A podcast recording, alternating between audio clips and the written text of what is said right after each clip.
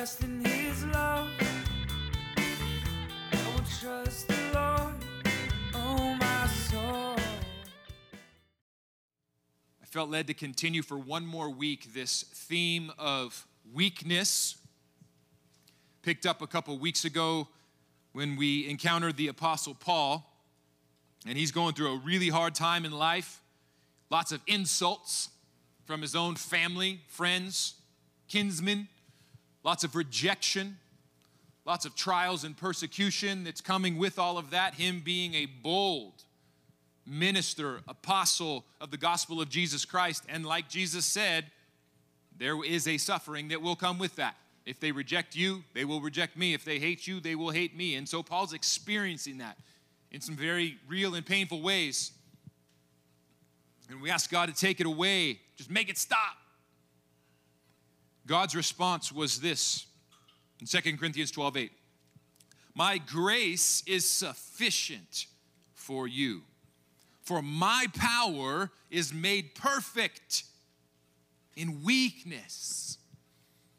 And that got us onto a, a study of that idea, those words, this kingdom weakness and strength principle that really you can find it in every hero in the Bible that God calls them to acknowledge and confront your weakness so that the power of God's presence may rest upon you. And so that you become strong, but it's a process of you start weak you give it to God. You let the power of God transform you, renew your mind, empower you, show you things you didn't know, fill you up with the power you didn't know you had, change your perspective on things, bask in His presence. It could be a million different things that God does to take you from weak, fill you up so that by the end, like Paul says, I am strong. What was his weakness became a strength. But there's a process in there that a journey, if you will, a heroic journey that God is inviting all of us into. And it's not just a one time thing, it's a regular, uh, repeated pattern in a way throughout life as you tackle different areas of your life. And you bring the weakness to God and you let Him transform your mind, transform your heart, transform your thoughts, transform your expectations, transform your actions. And you come out on the other side strong. That's where Paul said, So I boast in my weaknesses because I know then the power of God rests upon me. And when I am weak, then I am strong. And we, last week we looked at Abraham and Sarai, or Abram and Sarai, and how God did this incredible demonstration of these, this father and mother of the faith, and how their weakness, their own weakness, God transformed into a miraculous strength. Even in changing their names, God put part of His name right in the middle of their name to symbolically represent, I am with you, and that's the difference maker. On, on you guys own your Abram and Sarai you know, father at best father to an illegitimate son and a barren wife but when i'm in the midst of you with you you are abraham father of multitudes. And you are sarah you are the mother of kings and nations. From their weakness they became strong with god in the middle of them. I want to press into this further today and talk specifically about the importance of bringing the weakness of our own identity to God. One of the fundamental human questions that all of us had, all, I mean, this is created in the image of God, and, and this, so it is absolutely universal. You can go to every tongue, tribe, and nation, and in one form or another, it doesn't matter what period of history, what part of the earth, there are no categories that do not apply to the reality that every single human being is asking, Who am I? What is my identity? Do I have value, worth, purpose? We are all searching for an identity. And yet, we live in a world that can really mess you up in that area. What we're going to see in God's Word, just a quick little preview, is that identity is supposed to be free. A good identity is supposed to be something that is freely received because it's freely given by God and or by parents who send you the message that you do not have to work for or earn love. You are born and you are loved. That will change your life. God actually did that in the very beginning of creation, and we're going to see that in a moment. But healthy parents, let's take that because we all know that analogy, will teach kids that they're blessed, loved, cherished, valued before the child does anything. They're just born and loved. I mean, how many is it? This is an awkward conversation if you're around a parent with a little baby and they're like, oh, don't you love your baby so much? And they're like, nah, I'm kind of waiting for him to do something important. Yet, many adults feel by the time they're adults, that is the message they got from their parents. Is that they didn't do enough to feel that love, to earn that love. They weren't good enough. They didn't get it right to be valued and accepted. They felt the deficit. I didn't do enough to get that affirmation and love. And so while we can joke and be like, oh, yeah, if a baby, you say that around a baby, it's crazy, yet, wow, how many adults feel that that was the overall life experience? That's identity right there. If you feel like you have to strive to be loved, your identity is in a bad place. It's not what humans were made for. We are made to just be here and be loved. And that that is meant to be our primary experience of the searching for what is my identity. We're going to see that in God's word today. It's all over the place. What I want to encourage us with today is that as we ponder this idea of weakness, that we, all of us, need to wrestle through weakness in our identity. All of us need to wrestle through areas of weakness in our identity. Jacob did it.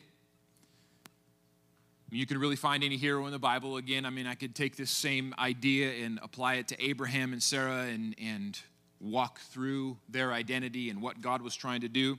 But just continuing to read the Bible, it's amazing. Old Testament, New Testament, you dig in, the Holy Spirit gives revelation. It's the same message the whole way.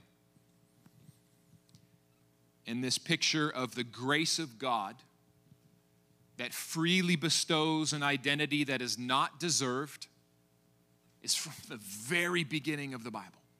Now, now it's made possible and made more clear and explicit in Christ and through Christ. And so, yes, we're the lucky ones, but it is there the whole way. But Jacob was not a recipient of a healthy identity. He had it pretty rough from the beginning, actually, and it left a mark, as it always will. Genesis 25, 24 to 28. We'll start there. Says, When the time for Rebekah to give birth was here, there were twin boys in her womb. The first to come out was red, ruddy. His whole body was like a hairy garment. So they named him Esau, which means like hairy and ruddy. So there you go. There's your identity. After this, his brother came out with his hand grasping Esau's heel. So he was named Jacob. Isaac was 60 years old when Rebekah gave birth to them. The boys grew up, and Esau became a skillful hunter, a man of the open country, while Jacob was content to stay at home among the tents. Isaac, who had a taste for wild game, loved Esau, but Rebekah loved Jacob.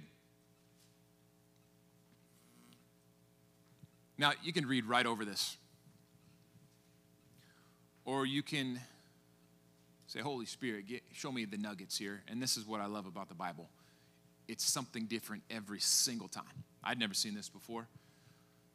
Jacob is a protagonist, all right? He's a hero in the story. He's a main character in Genesis.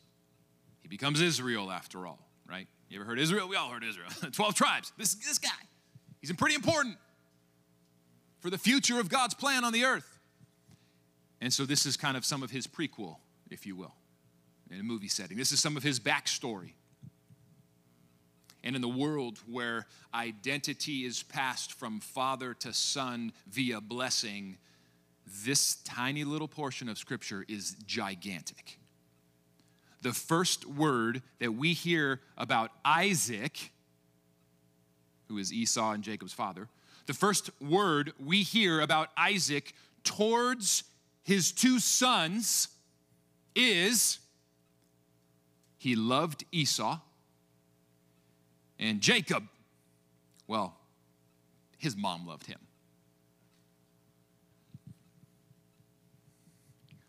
For a culture in which your identity is given to you by your father blessing you, Jacob lost. I mean, you can, once you kind of see it, you can even feel it there a little bit in the passage. The boys grew up. Esau became a skillful hunter, a man of the open country.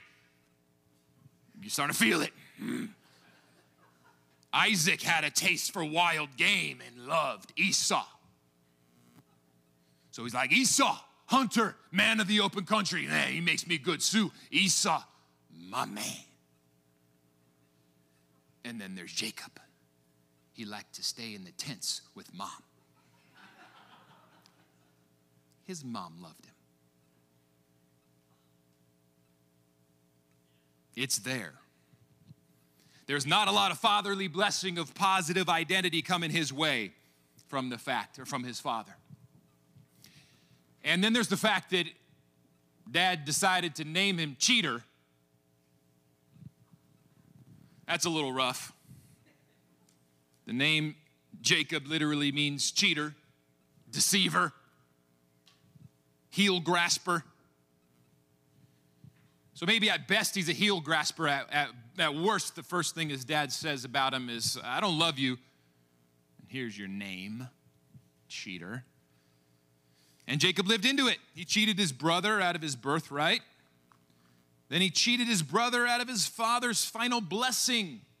The one was that story about the stew and Esau, you know, he's out hunting, he comes back famished, and Jacob had stayed home in the tents and was cooking a little something, and he bartered with him.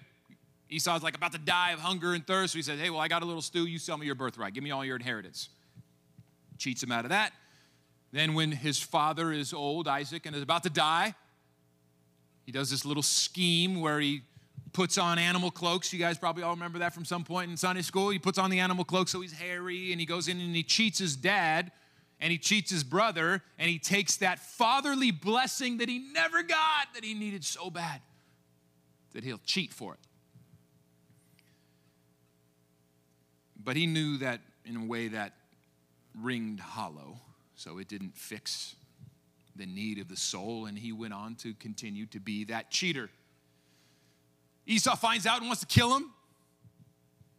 Rebecca, the mom, overhears and tells, you know, little, little Jacob, hey man, you got to get out of here. Your brother's on the hunt for you now. So Jacob runs away for many years, flees all of this. And then God intervenes. This is where the story is just fascinating to think of it through the lens of grace. What has this guy done to deserve ultimately being the namesake of God's people. Nothing. He grew up with the namesake of Satan. I mean, in the book of Revelation, it says that Satan is the great deceiver. It's crazy. And yet, God intervenes. That's called grace, when God does things that we don't deserve. And God intervenes. And he speaks to Jacob. He says, I want you to go back home and I'm going to bless you. And so Jacob listens, but he's terrified because in his mind, he's running for his life. He's, you know, spent a, more than a decade, 15 years gone. The idea of going back is terrifying because he thinks he's going to confront Esau, who was always bigger and stronger and is just going to take him out. But now he's wrestling with this promise of God. Says, Go back, and I'm going to bless you. And so we can pick up here in Genesis 31 ish, right? Or 32? 32. There's a divine setup from God. Before he's going to be able to face the challenges that await him, which are meeting Esau, but God knows and so much more, because his destiny is ultimately to become the namesake of Israel and the 12 tribes. But God knows that before he's going to be able to face any of those challenges, he has got to get his identity secure. The identity comes first. This is a picture from the Bible we're going to see in a moment here, way back in Genesis. It is absolutely built into the human soul. We see it actually at the baptism of Jesus, which is a beautiful, incredible scene. Y'all remember the phrase that God spoke from heaven when Jesus was baptized before he went into ministry. What is God's perspective?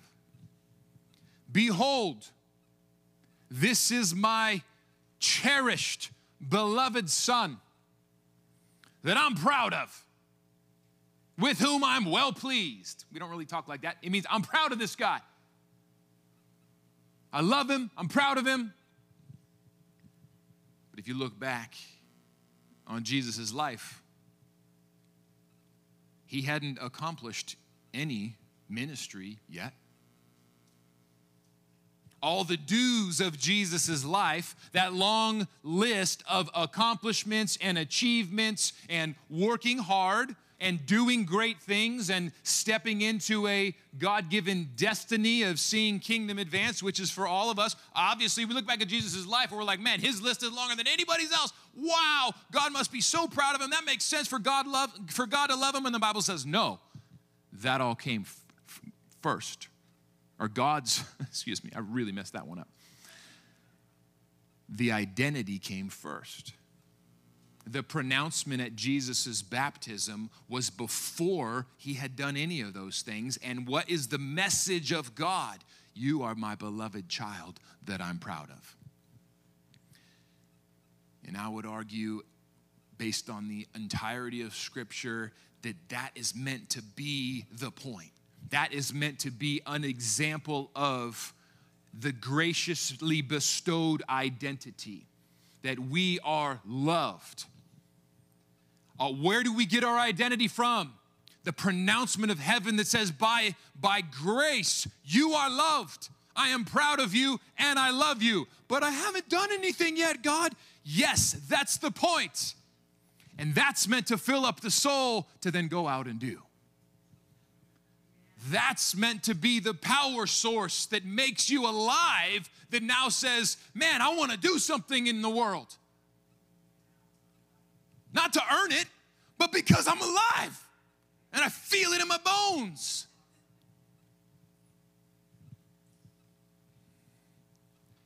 Jacob missed that. And so I believe it's a divine setup that God says, before you can go step into this destiny stuff that's important, but it's a lot of doing you need your identity to be secure.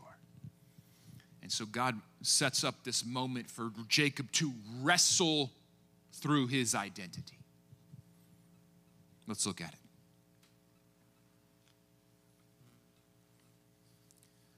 Just kind of quickly summarizing 32, we're going to pick up in uh, verse 22. We can see where the divine setup begins in verse 2, where angels appeared and it arrests Jacob, where he says, We got to stop. This is God's camp. What a cool phrase. This is God's camp. God's here. That's good enough for me. I'm stopping. There's the divine setup. And then verse 7 But Jacob was greatly afraid and distressed. He divided the people who were with him and the, and the flocks and the herds into two camps, thinking, Well, if Esau comes to the one camp and attacks it, then the camp that is left will escape. All right, how many of y'all know you're in a bad place if you're like, okay, well, uh, most of us are going to die, so let's just split up into two so less of us die. That's what he's thinking about his brother that's coming for him.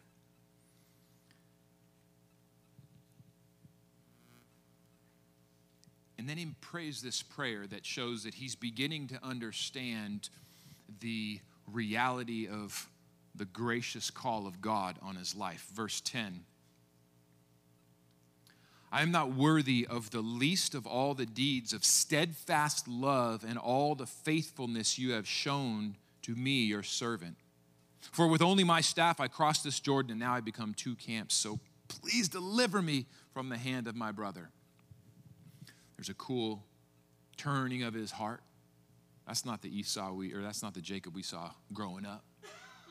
Completely dependent on his own deceptive ways, manipulative ways to make things happen.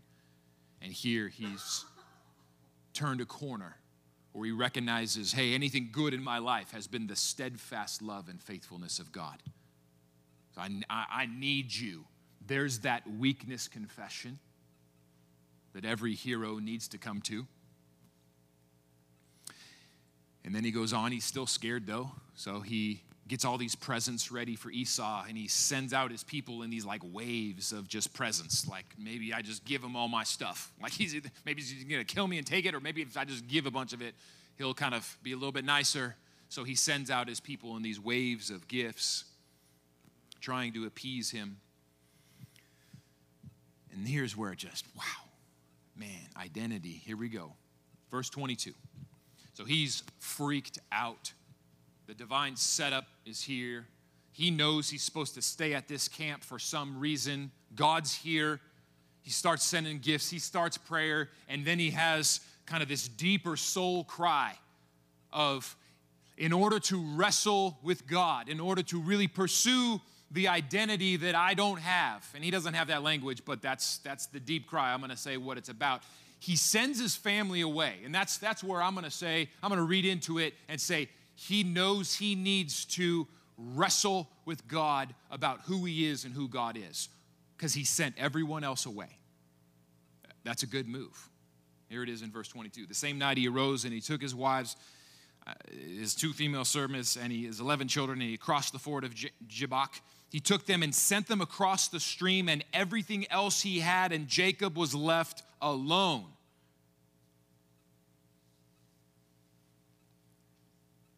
It sparks a question Are there moments in your life where you have sent everything else across the river, so to speak, in order to be alone and wrestle with God about who you are? That sending across the river represents his identity. I mean, back in the day, your identity literally was numbered in your entourage. How many people do you have in your entourage?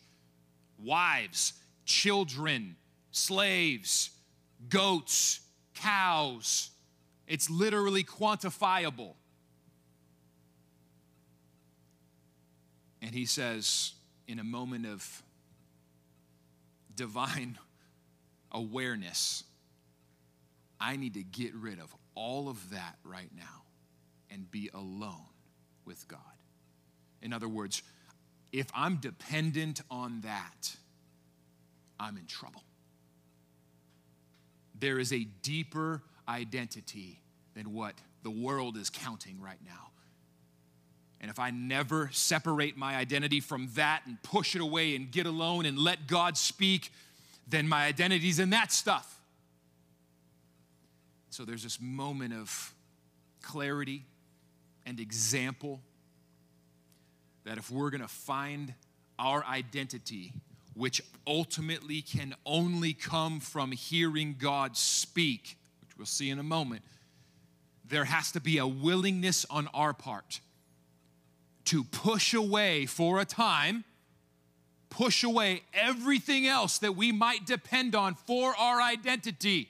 Because if our identity's in that, it's not ultimately in God, and we're probably in that, that rat race trap of trying to accumulate enough stuff or do enough stuff or be good enough. So for someone's outside approval, we'll, we feel good enough, we feel loved, we feel acceptable, we feel okay.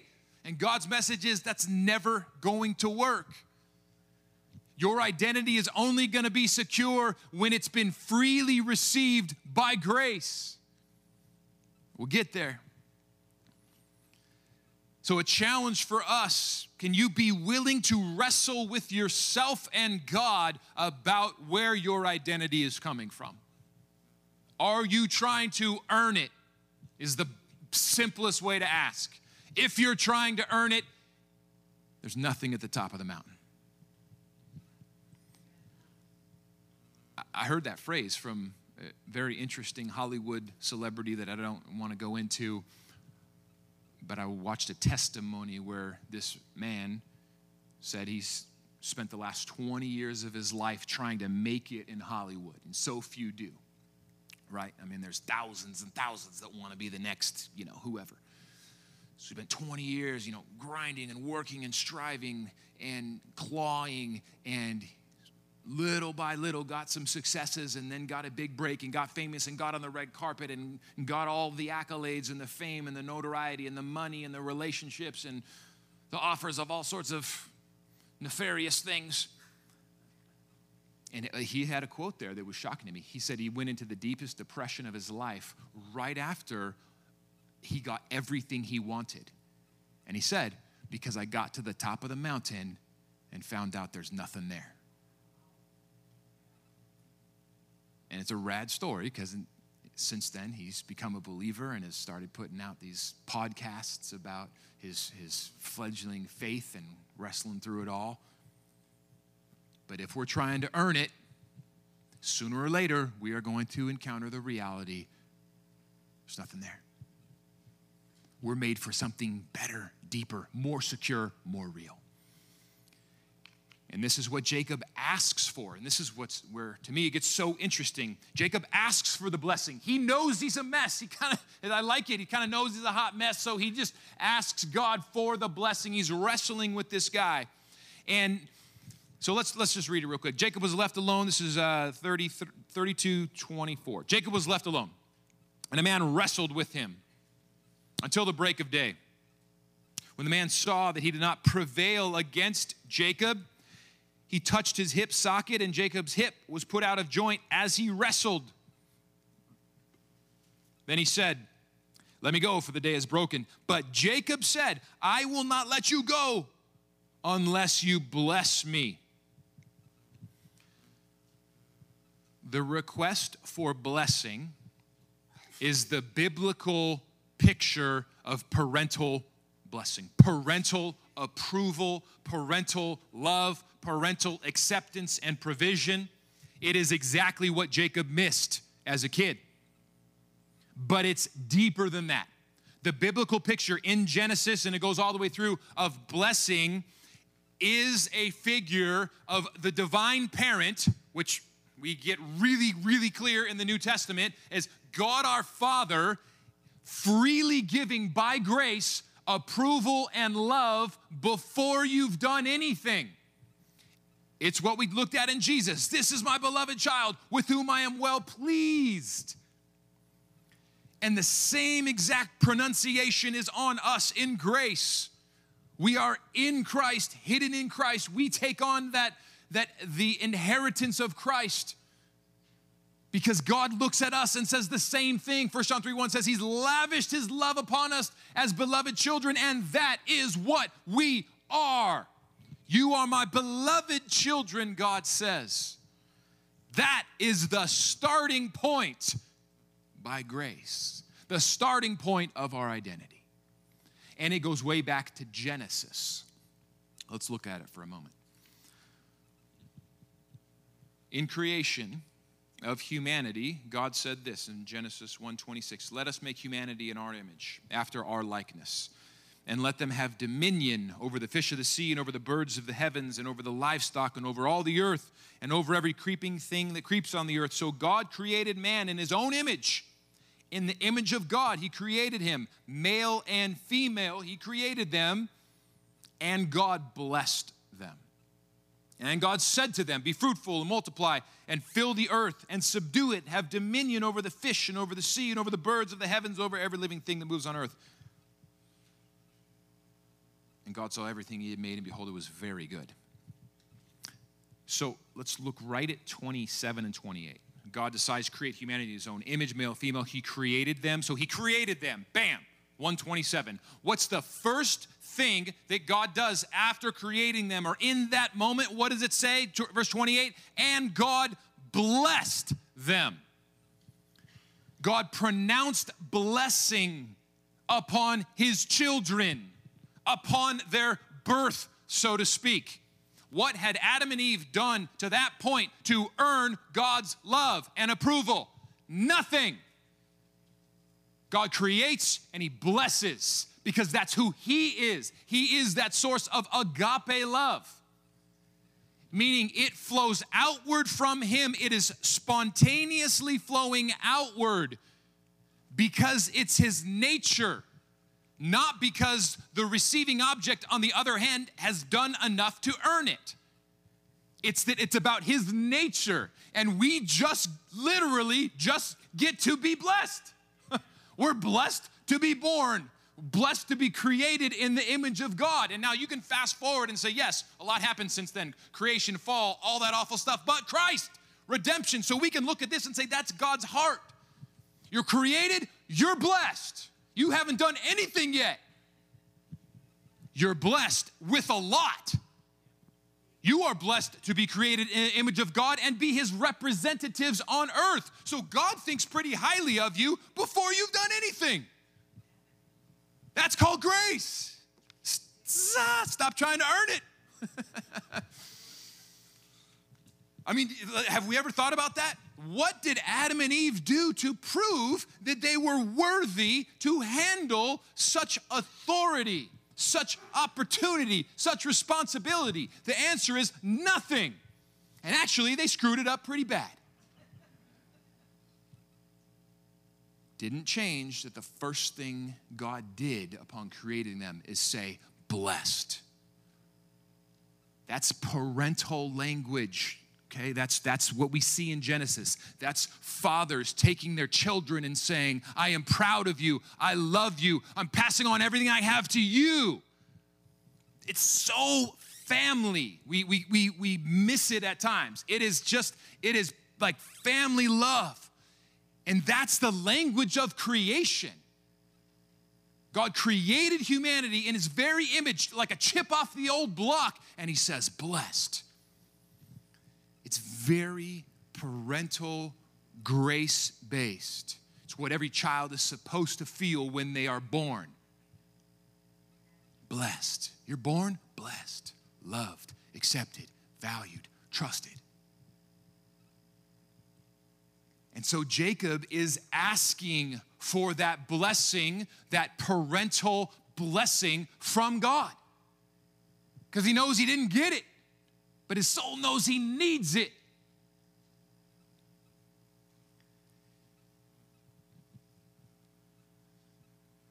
In the end of this story in Genesis 33 11, after everything's said and done, Jacob summarizes with this. And this is a reflection, a testimony that God answered his prayer for blessing. His whole Life is now being summarized by this God has dealt graciously with me. It's always been and always will be and is always about grace when it comes to our identity. That is what God shows Jacob. That is what Jacob comes away believing is the conclusion of all of this wrestling with God, where he finds his identity. It's whew, grace has touched me. Grace has been with me the whole time. It's always been about God's grace. And in the climactic moment of wrestling that he encounters God and receives this new identity, famously, this is what happens. I will not let you go, Jacob says, verse 26, until you bless me. And God says to him, What is your name? Whew. That hurts. In a moment of weakness, in a moment of wrestling, in a moment of like, I'm a hot mess and I'm about to die, there's a deep level here where God is wrestling back and challenges Jacob to expose his weakness. Bring the weakness of his identity before him. Even in the pronunciation of his name, he's telling God, as God says, Who are you? What are you all about? That's what names were given. What is your name? And he's got to sit there before God and be like, Cheater. That's who I am. Rejected by my father, cheater. It's about the best I got. In that, though, there's the picture that we've got to be willing to bring the weakness of our identity before God so that He can heal, so that He can rename, so that He can renew, so that He can demonstrate His grace, His perspective on you, which is by grace and completely different than the world, which is based on performance. Because while Jacob was still a deceiver and still a cheater and just kind of running for his life, God says, Your name shall no longer be called Jacob, but Israel. For you have wrestled with God and with men and have prevailed.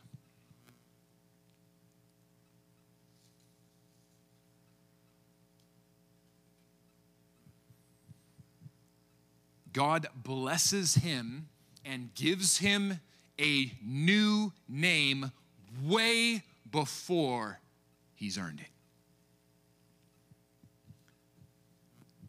And I want to challenge us to see this as a model. To seek the Lord in the vulnerability of our insecure identities and wrestle with Him long enough. Don't leave until He's blessed you with hearing your name from Him. Jesus said in John 10, My sheep hear my voice, and I call them by name. So it is not an exaggeration to say the will of Jesus is that every single one of you has had some type of encounter with God where you walk away and you know He has called you by name. And it may be as simple as 1 John 3 1, where we get to take on the same identity that was spoken about Jesus as a beloved child of God. 1 John 3 1. How great is the love that the Father has lavished upon us that we should be called children of God, and that is what we are. And for, the, for everybody, that is enough.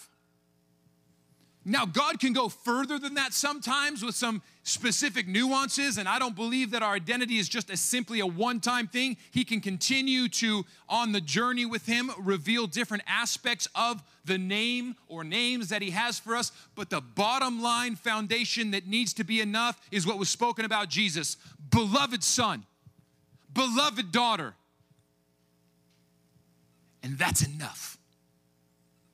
That is enough that grace is sufficient for us. That grace is sufficient.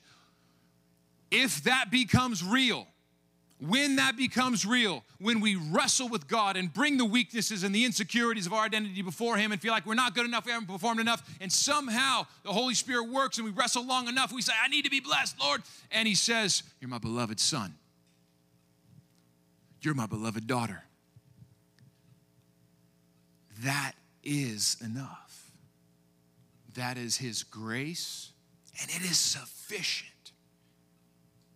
There is a deep, that is the deep longing. That is the search for identity. That is what God is doing in Genesis, where it says He creates humanity in His image and He blesses them. It is this just very personal, intimate, parental experience of you're born and you're loved. Don't make it more complicated. Wake up, you're loved in Christ, in His grace. It's sufficient, beloved daughter, beloved son. What makes my day worth it, beloved daughter, beloved son? What if I don't do enough, beloved daughter, beloved son? His grace is sufficient.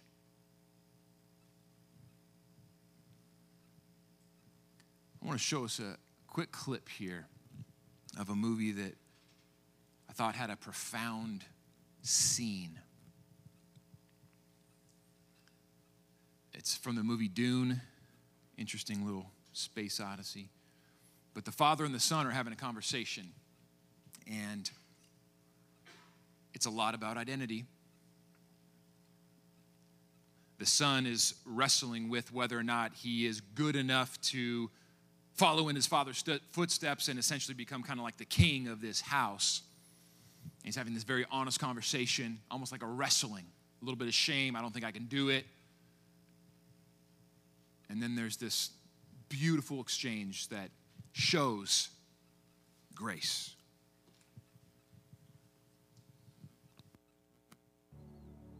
Your grandfather said, A great man doesn't seek to lead, he's called to it. And he answers.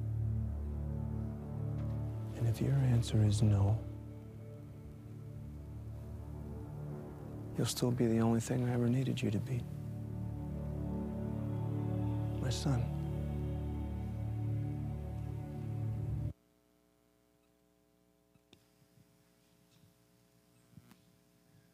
The only thing I ever needed you to be, my son.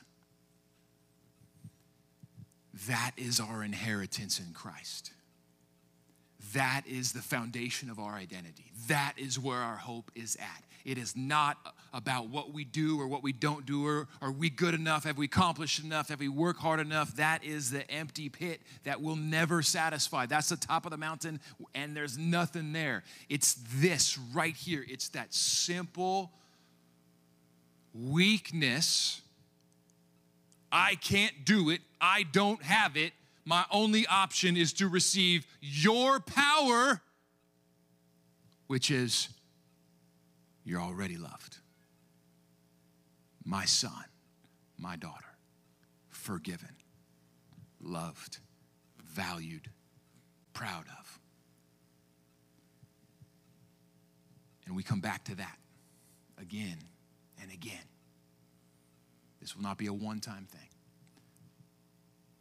But this is where we have to wrestle through this. It's so countercultural to the broken nature of our sin inside that just says, no, I gotta earn it. So countercultural to every message you hear out there. Unfortunately, countercultural to a lot of family scenarios. This is what we've got to wrestle with. To lay down every ounce of trying to earn the love of God and bask in it receive it and bask in it. And whether it's you're waking up in the morning and you are putting on the Luke 12 32 that Jesus says, Fear not, my little flock. It's my Father's good pleasure to give you his whole kingdom.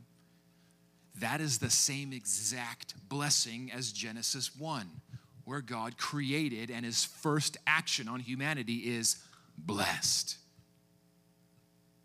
I bless you. As your good heavenly Father, I see you. I love you. I created you. I bless you. To wake up and be free of the shackles of I have to earn it. Already loved. God in Christ has already done everything needed so we can receive that gracious identity beloved son, beloved daughter, and let that empower us into a life of action. Let's pray.